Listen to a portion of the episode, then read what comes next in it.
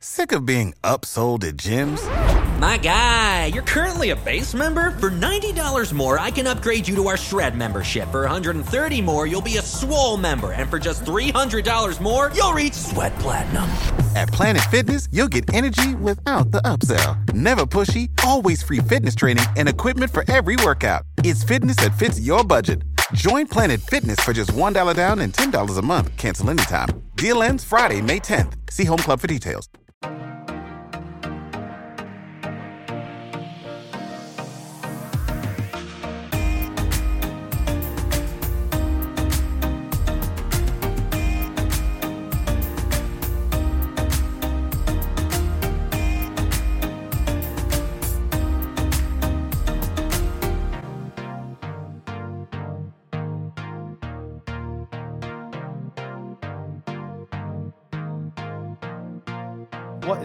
On, everybody? Welcome to another episode of Murph's Boston Sports Talk. I am your host, James Murphy. And before we get into anything, if you haven't checked out my um, starting quarterback quiz for the 2020 NFL season, that's only on YouTube. I strongly recommend go checking it out. It's pretty fun, little embarrassing because apparently I can't spell.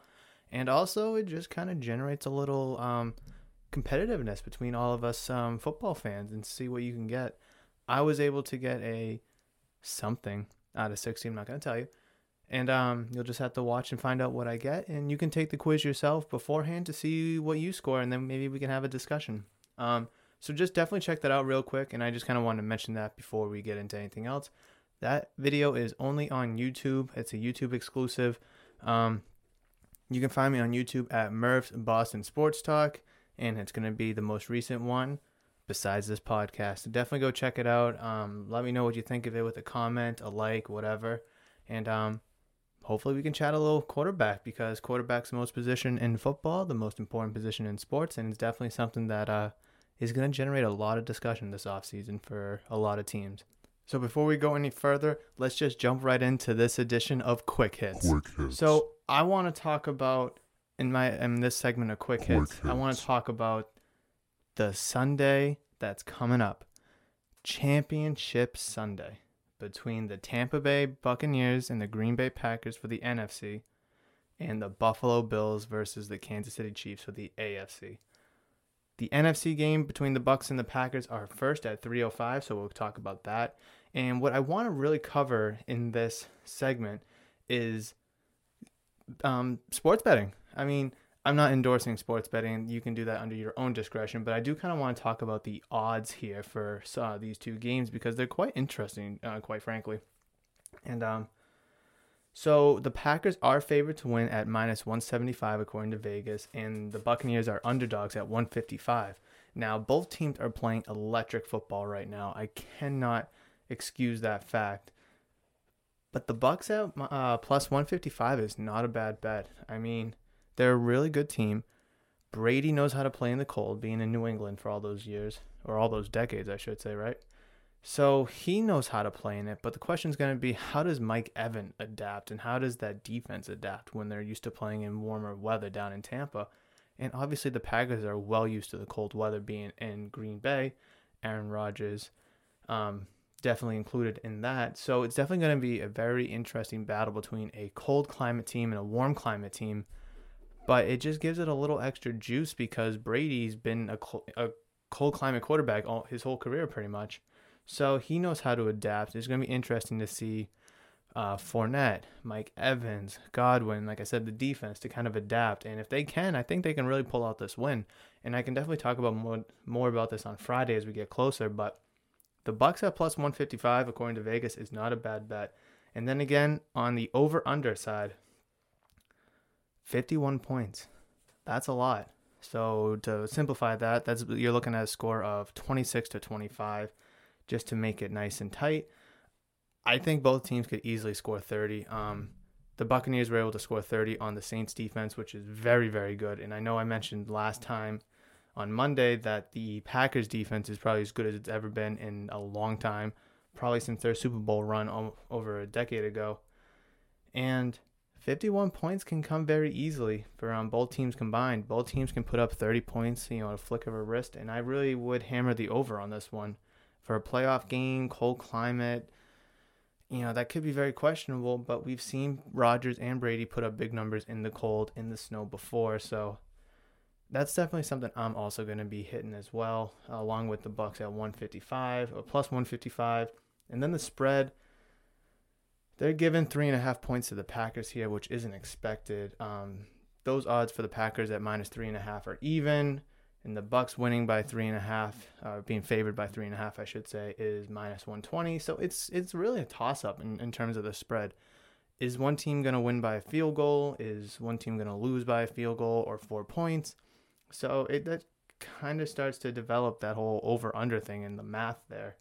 To the most easiest way to um, 51 points might be 27 to 24 or 31 to 20 and now you're looking at over that three and a half point threshold, which I think could be and most likely will be the difference in this game. And it's not going to be a two point or a three point point affair. I think it's definitely going to be over that four point uh, threshold there. So those are my thoughts with the NFC Championship game in the world of Vegas. However, let's scroll down and look over to the Buffalo Bills versus the Kansas City Chiefs who are playing at 6:40 on Sunday. They have the um the, the primetime game, if you want to call 6:40 primetime. It all depends with Patrick Mahomes. It really does. Um, if Mahomes is good to go, how good is he going to be to go?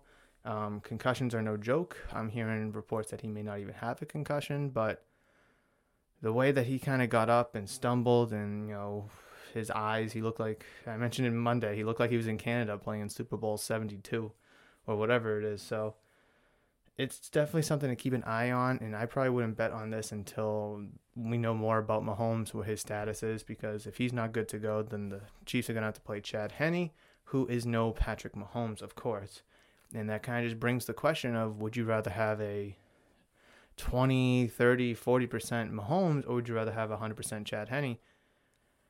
if I'm looking at it right now, I would obviously take the the Mahomes. The weather is twenty percent Mahomes, but you just gotta think about the long term for the Chiefs here. I mean, long term they have a nice fat ten year contract signed with Mahomes, and do you really want to jeopardize that for one Sunday um, against the Bills when you have a whole decade ahead to look forward to? Head injuries are no joke, and this is something that needs to be taken very very seriously from the Chiefs organization, and I think they will take the appropriate measures to um, be accommodating to Mahomes' injury situation. I don't think they're going to jeopardize him or his career or the Chiefs' investment for that matter. And I think if he's not able to play, I don't think they'll play him.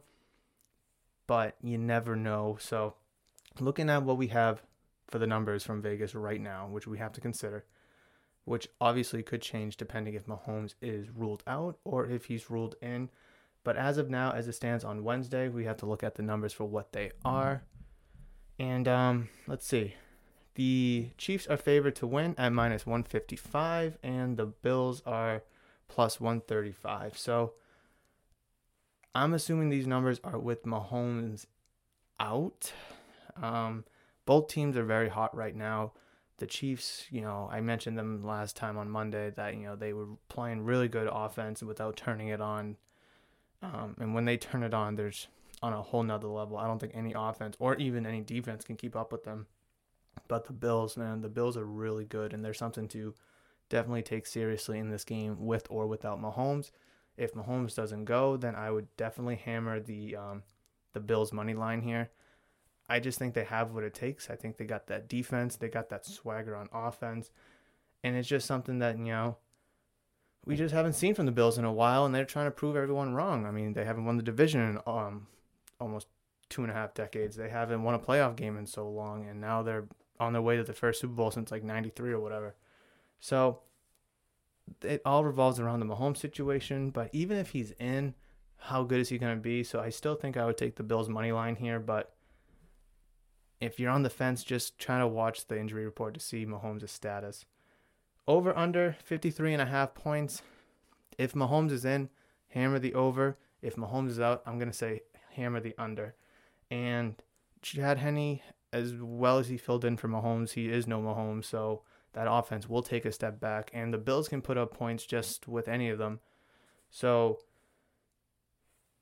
I just I don't know if it's a cold. It's gonna be you know freezing cold game in Kansas City, what the Bills are obviously used to, but it's just gonna be very interesting to kind of see how they play at Arrowhead with fans in the AFC Championship game, which the Chiefs are kind of used to hosting now, being the third time in a row. So over under, that just depends if Mahomes is in. If he's in, like I said, hammer. If he's out, under. Um, if he's in, hammer the over. If he's out, hammer the under. And then the spread, looking at the spread, the Chiefs are minus three points, and the spread for the Bills are plus three points. I think it's going to be probably a field goal touchdown game. I don't think it's going to be like a double digit affair. So somewhere between that three to seven points. So if the Chiefs win, I think it'll be by either a field goal, six points, you know, three, four, six points. Um, if the Bills win, I think they're gonna win running away with it. So it's just a different mindset to have with who you're looking at, who's gonna win. So like I said, let, let me recap. If the Chiefs win, I think it's gonna be a one possession game. If the Bills win, I think they're gonna win running away just because of that whole momentum. People are counting them out. They know how to play well. They're going to play their game. They're going to take advantage of the Chiefs, who have either a 20% Mahomes or a Chad Henne at quarterback. So both games have something interesting to look forward to. Both games have a lot riding on the line for both teams um, involved in each AFC and NFC game. It's definitely something to keep your eye out and something to look forward to. I want to know what you guys think. If you're listening on YouTube, comment down below what you think. Um, if you're placing any bets, who do you think's gonna win? Um, over under. Just let me know what you're feeling, and you know, let's start a discussion. If you're listening to this on Spotify, Apple, iTunes, Google, wherever, get at me at Twitter at Murphs underscore Boston ST or on Instagram at Murphs Boston uh, Murphs underscore Boston ST. So I want to hear what you guys think about the AFC and the NFC championship game as we approach Championship Sunday. It's going to be a crazy, crazy two games. The one I'm really looking forward to is obviously that Bucks Packers between Brady and Rodgers, which I'll indulge more on Friday. But let's get into the topic box. Here we go. I need to have like a little like a little uh like a voiceover for the topic box. Like I have for quick hits where it's like quick hits. Topic box. I don't know, it should be like high pitched. Should be low pitched. I don't know. But I'll figure it out. I'll figure it out for Friday. Here we go. All right. First topic of the day. Come on. Here we go. Ooh, Benintendi on the move. So this is a Red Sox topic here. Um, is Andrew Benintendi on the move? Um, well, we saw what they did with Betts. The Red Sox did with Betts is they had one year left of arbitration, but they moved him and they got uh, a package, call it. I mean, they got Verdugo, they got Jeter Downs, and Connor Wong. It's not really a package, but Alex Verdugo, younger, has gotten some good comps to MLB stars. So I like that player right there. Jeter Downs, eh, second baseman maybe. Um, and then Connor Wong, who's uh, a catcher who can play, he can hit a little bit, but was he really going to be? maybe the backup or the heir to um, Christian Vasquez. We'll see. I was all in favor of trading Mookie Betts as much as I hate to say but if we were going to get the package that we got, I would have been against trading Mookie Betts, which is a a huge if. So now let's take a look at Andrew Benintendi here. His contract is coming up soon. He has um, arbitration through this year. He has arbitration next year as well, but in 2023 he's going to be an unrestricted free agent which there's already rumors spewing about Andrew Benintendi being traded in a similar fashion with Mookie Betts or how Mookie Betts was traded. Now, it sucks when you homegrown these uh, young stud players and they turn out to be extremely helpful and successful, um, even in winning a World Series, which they did in 2018. But, you know, there's always a financial decision that needs to be made here. And, you know, Benintendi is making a lot less than probably what he should be making but as we look over at his stats, he is on. Uh, I don't want to say a decline, but he is struggling. I mean, we look at 2019; he did struggle significantly. I know he was, you know, flirting with the leadoff position, uh, leadoff spot in the order, which really didn't work. And then as they bumped him down, he significantly played a lot better, hitting in that two hole, or even when he was down in the six, seven hole. 2020, granted, it was a crazy year for just about everybody, and for the Red Sox, they sucked as a whole. But um, in the time that Benintendi did play before he got shut down for the season, he did not perform very well. Let's just be honest. So if you're uh, a team, uh, the GM of a team, just let's say the, I don't know, the Royals. I don't know.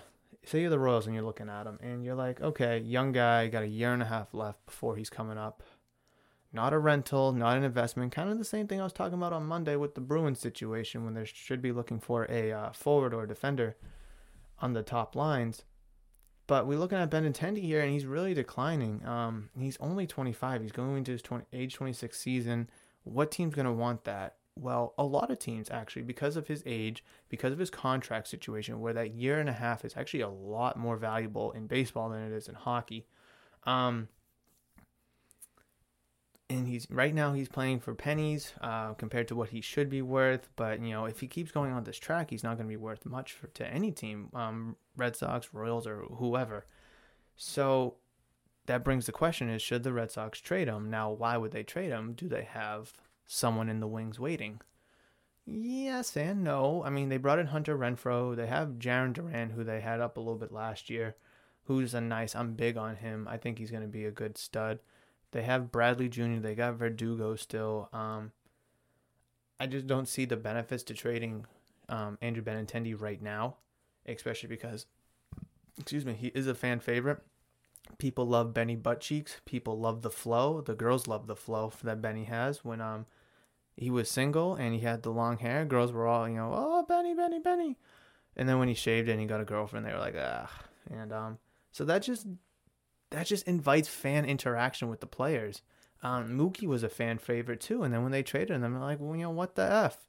So the Red Sox really have to consider, that you know, the fans a lot in this decision as well, especially having a miserable and abysmal 2020 season. Now, I put COVID aside. I told myself that I'm not going to attend any Red Sox games until they figure it out because the end of 2019 was very upsetting, and I get it. Things happen. Um, you can't get in the playoffs every year, and that's not the reason why. But then they approached the off season by doing absolutely nothing. All they did was trade Mookie Betts, got a few pieces back, which they got an underwhelming package, and they didn't fix the um the bullpen. They didn't fix the rotation. So I'm like, well, if you're not going to put in the effort, then why am I going to give you my money and put in my effort as well? Especially when they raised ticket ticket prices by 1.5% across the board the start of last year.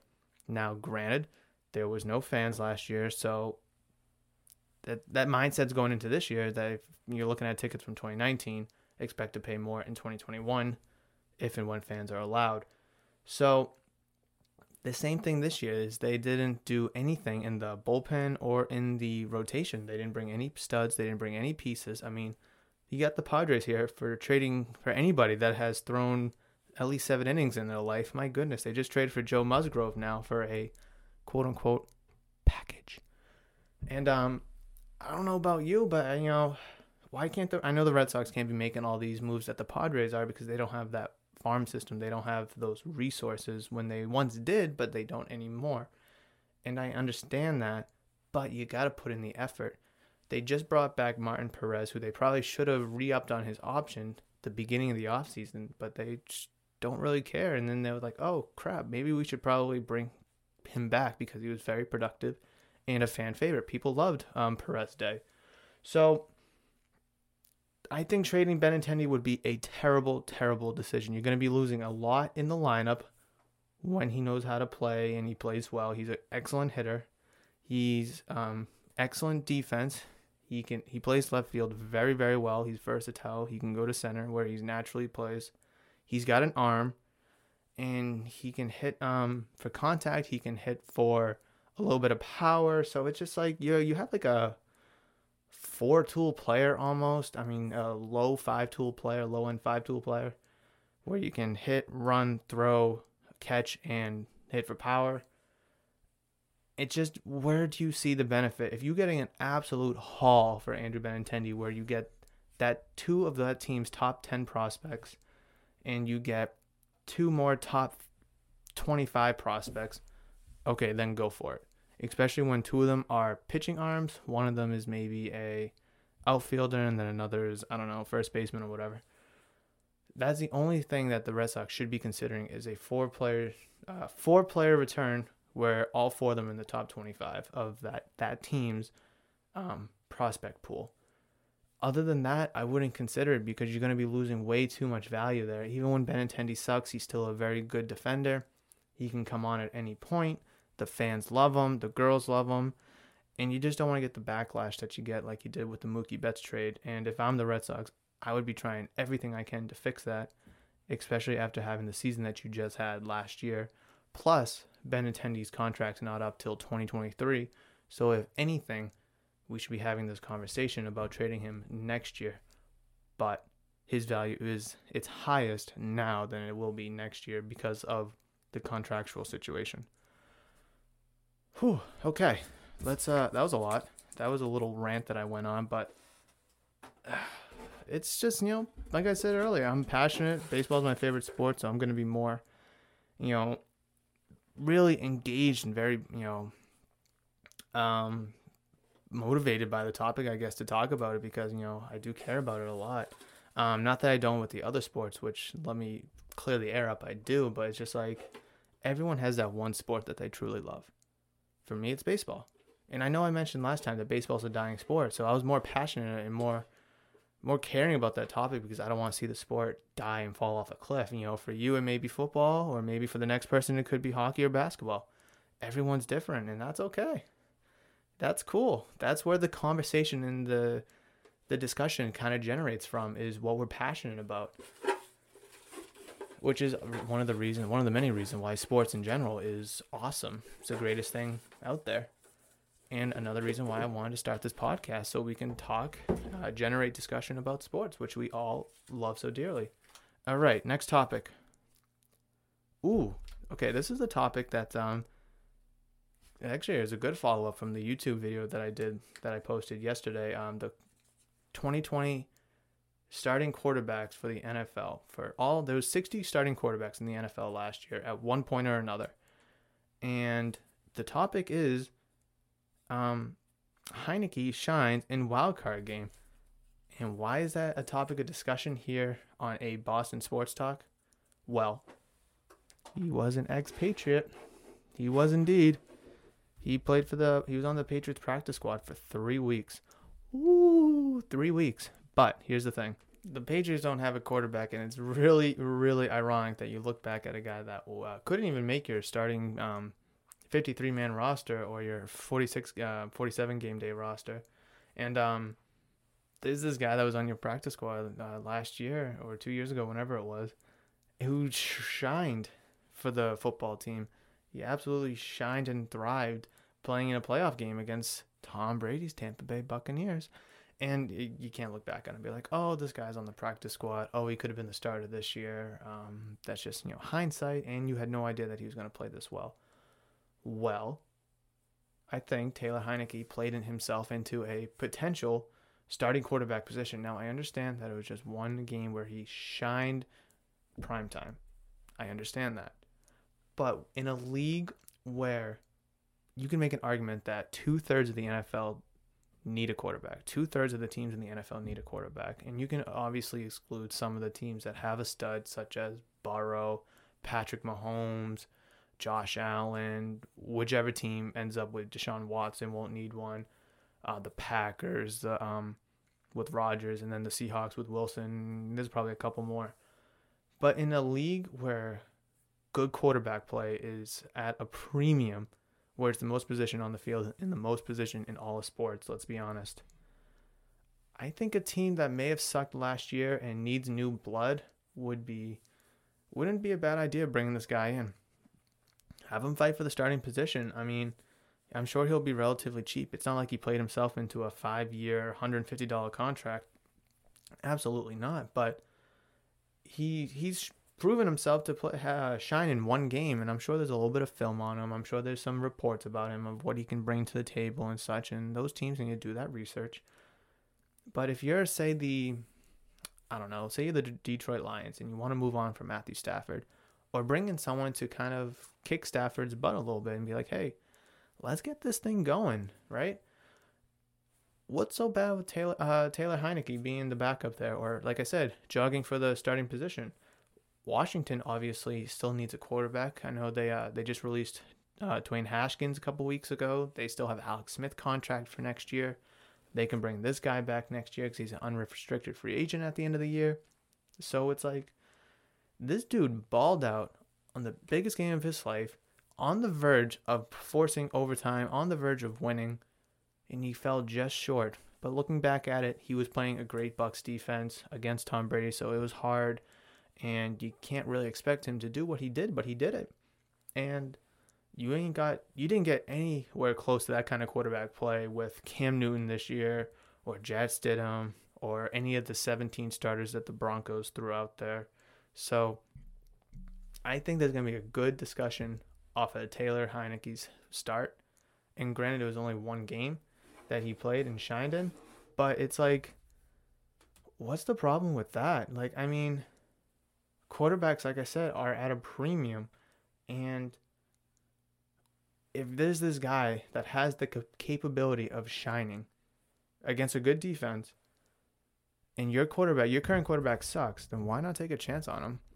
Yeah, I don't know what kind of offers he'll jog out there, what kind of offers um, teams will be interested in putting in on him. But like, like I said, maybe you're the um, the Lions. You're on the defensive, moving on from Matthew Stafford. There's not a good trade out there, so you bring in this guy to compete with him to see who can win the job out of training camp. Then you um, either keep Heinicke or you trade Stafford. If Heinicke wins the job, who knows?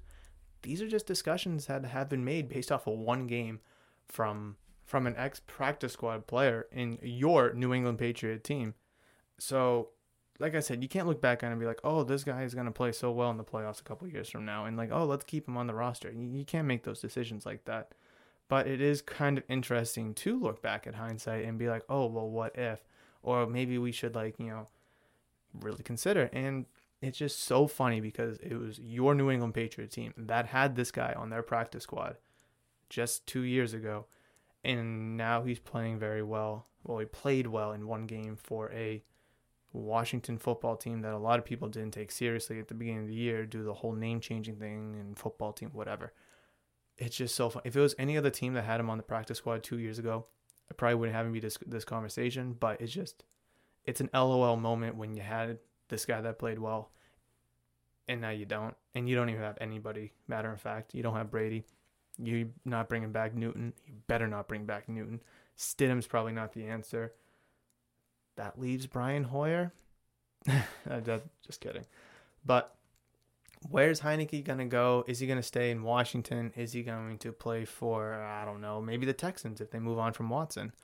Who knows? Is he gonna play down in New Orleans because they kind of need a quarterback, but they got Jameis Winston now, or still I should say. So it's one game has generated so much conversation and so much discussion where like i said the quarterback position is the most valuable and should be the most seriously discussed position on the field which quite frankly your new england patriots did not do this past year when they should have it's so ironic it's so ironic that we talk about how important the quarterback position is and how one guy played so well who's now potentially jogging for a starting position elsewhere in the league or with the football team, and you're just stuck in the middle of purgatory with Cam Newton, Jarrett Stidham, and Brian Hoyer, while the guy that you let walk is one game away from the Super Bowl.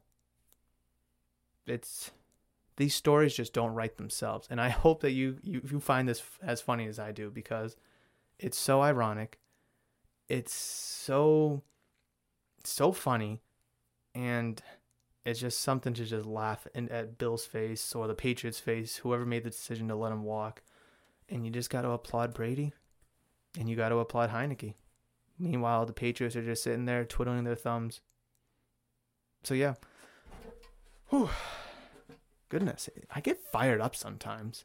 I get fired up with these just random topics, and that's why I love the topic box, which I'm to try to come up with something because I think it deserves a little bit of a uh, a little bit of something um, as I open it and pull a topic out. Let's see. Put the box down.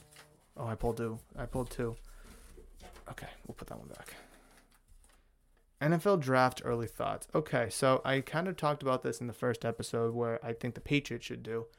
However, I do want to kind of talk about maybe the top top five. I mean, I feel like that's where the, a lot of the noise is really made, and then this is a conversation that's going to develop over time. So I just kind of want to briefly touch upon it. I know I kind of indulged in it in the first episode when I was talking about who should be the second quarterback taken. Um, obviously, number one, the Jaguars are going to take Trevor Lawrence, but number two, the Jets could either go with quarterback, they can go with offensive lineman and Sewell, which I think would be a smart decision. If they, they're not sold on Darnold, then who do they go at quarterback? Do they go with Wilson? Do they go with Fields? I don't know. It just, what are they going to value? Do they think that Sam Darnold brings something to the table and they just need to kind of build around him? Or do they just want to hit the hard reset, bring in somebody, trade Darnold? Who knows? That's going to be something to monitor throughout the um, remainder of the offseason until the draft in late April. As we move down to the Miami Dolphins, I think wide receiver is the way to go. I think they'd be stupid to draft a quarterback the year after they took Tua at number five. I think drafting a wide receiver, whether it's Ja'Marr Chase or DeVonta Smith, is the way to go. I mean, they have a good team down there. Their defense is nice.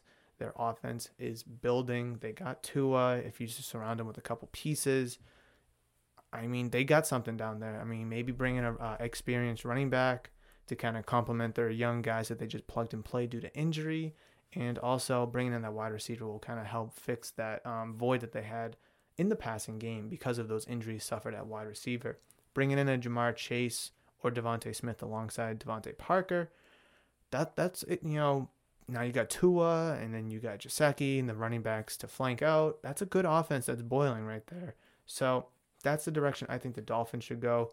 If they trade Tua for Deshaun Watson, that just makes it even better. But they're probably gonna have to give up that three overall pick in order to get Watson. That's a conversation for another day. Um, I'm not gonna anticipate any trades right now in my early thoughts. I'm just gonna look at it for what it says um, in according for the draft order. The Atlanta Falcons they got an aging Matt Ryan. Do they bring in someone to kind of have behind them to kind of tutor them until Matt Ryan's done, and then you got the next guy? All I know is they don't need a wide receiver. What they have when they have Julio, they got Calvin Ridley, obviously. So where do you really go? The defense, you know, kind of struggled as well, especially late in those fourth quarters when they would give up leads. But it's just one of those things is what do you value most? Do you value the next guy after Matt Ryan? Because you have a quarterback for the next for this year, next year, probably the year after that who can play at a high level. But do you bring in someone to kind of, you know, train, to kind of practice, to kind of tutor for the next guy, um, to be the next guy, I should say, or do you kind of draft and try to build now? Now you still got the Saints, you still got the Bucks in that division, so it's hard. So it's just kind of your mentality of where you want to go. Do you bring in the next guy and kind of hit the reset button? Or do you try to, like I said, build now and be competitive? Something that they're going to have to do. Um, moving down to number five at the Bengals.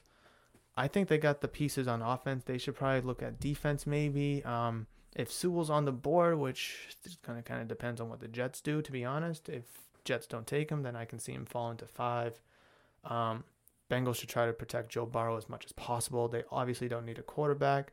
They don't really need a wide receiver either when they have Tee Higgins, um, AJ Green, a shell of AJ Green, I should say. They still have John Ross. People forget about him. He was a first round wide receiver at one time. So I think the Bengals have a lot of good pieces, at least on offense. Their defense isn't that bad either. They just got to kind of support what they have. And I think protecting Burrow with Sewell, or they could even go, like I said, on uh, defense as well. Getting a linebacker would even be a smart route to go to kind of just uh, solidify that defensive core interesting for the Bengals seeing they had the number one overall pick last year. They have the five this year. That AFC North could easily be up for grabs. If Big Ben retires, you can expect the Steelers to take a step back. Um, the the Ravens are kind of uh, what are they doing? I mean, they struggled a lot this year. So, and then the Browns, the Browns are the Browns, I guess, right? So it's going to be something interesting to look at as well as the Bengals try to compete with that division, especially having a younger team, a younger unit and a lot of promise. They really do. Eagles at number six, I think the obvious pick here is a wide receiver. They had no outside threat at all, whether it was Wentz or Hurts throwing the ball. They got a quarterback, whether they go with Wentz or Hurts. They got the running game. Their offensive line is really good when they're all healthy. I know they were plugging and playing them all year, but if they can get healthy, they're one of the best offensive lines in the league. Yes, they are a very older offensive line, so that's something to consider. But when all is right on that um, Philadelphia line, nails. Let me tell you, they're nails. So getting, excuse me, DeVonta Smith or Ja'Marr Chase or um, one of the two that's maybe still on the board, or maybe they're both gone. Go with Waddle there is something that they should really consider just to kind of help whoever their quarterback's going to be, just to help generate that offense because their defense wasn't terrible this year. They had their moments um, of being really good, being really bad, but every team goes through that. So it's just what do you really really want to work on here to kind of build on and if they go with Hurts, then giving him another weapon is just going to kind of just boost your confidence and his confidence with the offense. And if you stick with Wentz, just kind of give him another weapon to make another run at it. With Wentz is also the way to go as well. Detroit Lions. This is an interesting one as well because they have Matthew Stafford, so they don't need a quarterback. Could they trade Stafford and draft a quarterback? Sure. Hit the reset button there. Try to look forward to the next couple years Maybe wait for uh, Rodgers to retire. Wait for Cousins to fall off a cliff. Who knows? Um, so what do you do here? Do you go wide receiver? Do you go with uh, a quarterback? Do you go defense? I think the defense isn't terrible. I mean, granted, half the players on their defense are ex-Patriot players, but I think you need to give um, that quarterback weapons, whether it's Stafford or someone else. Now, if they trade Stafford, obviously they need to draft a quarterback. I don't think they would trade Stafford without wanting to draft a quarterback. So, next couple weeks, months, whatever, if you see Stafford out the door, they're taking a quarterback at seven. I assure you that. If they keep, um, if they keep Stafford, then they would be smart to go with the wide receiver here. It seems like at this point, Jaylen Waddle will probably be the last one on the board out of those three wide receivers Smith, Chase, and now Waddle it's just going to be something interesting to kind of see play because they're one of those teams that are like, what do you do? You got a couple pieces, but you just got to kind of, I would say, you know, either retool or hit the reset button. And I think their situation with Stafford is kind of uh, going to tell tell their hand here. And if they do trade Stafford, conversation for uh, another day. I would love to see him go to the Patriots. I think he'd be a good fit here especially if the Patriots aren't going to draft a damn quarterback this year, which they didn't do last year. So why should I believe that they'll take one this year? The Carolina Panthers quarterback. I don't think Terry uh, Terry Bridgewater is the answer. I think going with whoever's left on the board between uh, Fields, Wilson, Trask, Lance, Jones. I think a quarterback's the way to go. They got some nice pieces at wide receiver. If they can bring back Samuel, they got CMC, obviously. They got a really good defense. They took all defensive players in last year's draft, so I don't think they're going to take any defensive players in the first round, or maybe even the second or third round. Quarterback. Even if you want to go with Bridgewater for one more year, bring in a guy, have him sit the first half, and then you know have him play the second half, depending where you are in the season. But I think drafting the next guy for the Carolina Panthers is the way to go because Bridgewater is not the answer uh, long term as much as fans love Teddy Two Gloves, he's not the guy. Denver Broncos, they have a lot of problems. Let's just be honest. They got Drew Lock at quarterback, good player, nice guy. He's got that swagger. He's got that wannabe it factor. But I mean, they took two wide receivers in the first and second round last year, Hamler and Jerry Jeudy. So they're obviously all set there. They got Gordon. They got um, Philip Lindsay, a running back. They're good there. Where was their biggest problem? it was on the defensive side of the ball. Uh, they traded away Chris Harris to the Chargers. You got to go defense here. Whether it's the front seven or the secondary, I don't really care. They need help on defense because their defense was abysmal, let me tell you. And then rounding out the top 10 with the Dallas Cowboys, what do you do? What do you do with Dak? I think that's going to be the big tell there. If they bring Dak back, I think they go defense to kind of solidify that defense, which was also disgraceful. Um, they got Elliott, they got Pollard, or Pollard, excuse me. They got the three wide receivers. Um, defense, cornerback, secondary, somewhere around there is probably what they should be looking at because their front seven is, or I should say their front four at least, is pretty solid. So you can either go Farley or Surtain. Just to kind of depends on what you're feeling there. Either one's a great pick. I'm more of a fan of Surtain, but if you go Farley there, I, I, I can't complain either. So that's what I think my NFL draft early thoughts, and I can definitely do a mock draft, maybe dedicate an episode to a whole mock draft, but I mean that may bore a lot of people.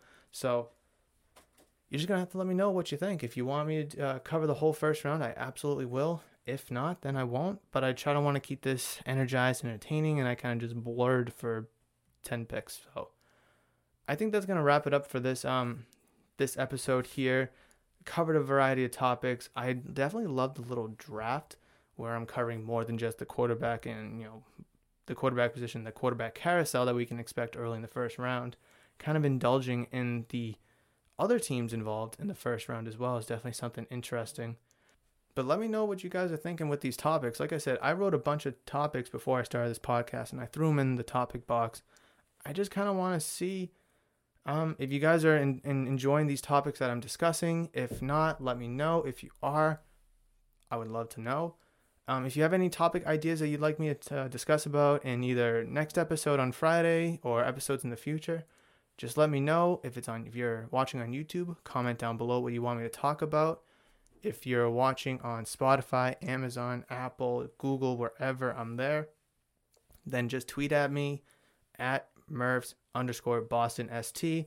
You can DM me on Instagram too at Mervs underscore Boston ST as well. Just to let me know, just to see how you guys are enjoying the topics I'm discussing. Because, like I said, it's unscripted, so it's just coming out of this box right here.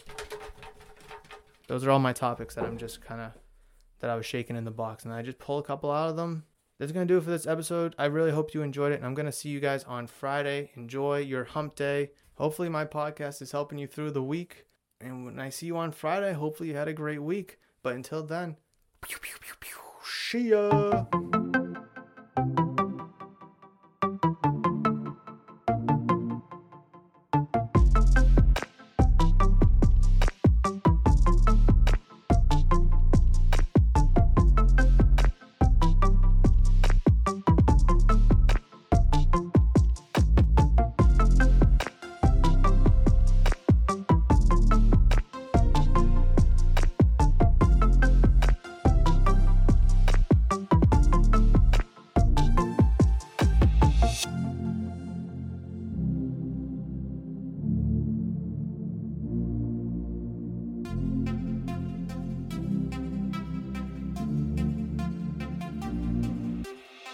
Make decisions for your company, you look for the no brainers. And if you have a lot of mailing to do, stamps.com is the ultimate no brainer. Mail checks, invoices, documents, and everything you need to keep your business running. Get rates up to 89% off USPS and UPS. And with the mobile app, you can take care of mailing on the go. Make the same no brainer decisions as over 1 million other businesses with stamps.com. Sign up at stamps.com with code PROGRAM for a special offer. That's stamps.com code PROGRAM. American Giant makes great clothing, sweatshirts, jeans, and more right here in the U.S. Visit American-Giant.com and get 20% off your first order with code STAPLE20. That's 20% off your first order at American-Giant.com, code STAPLE20.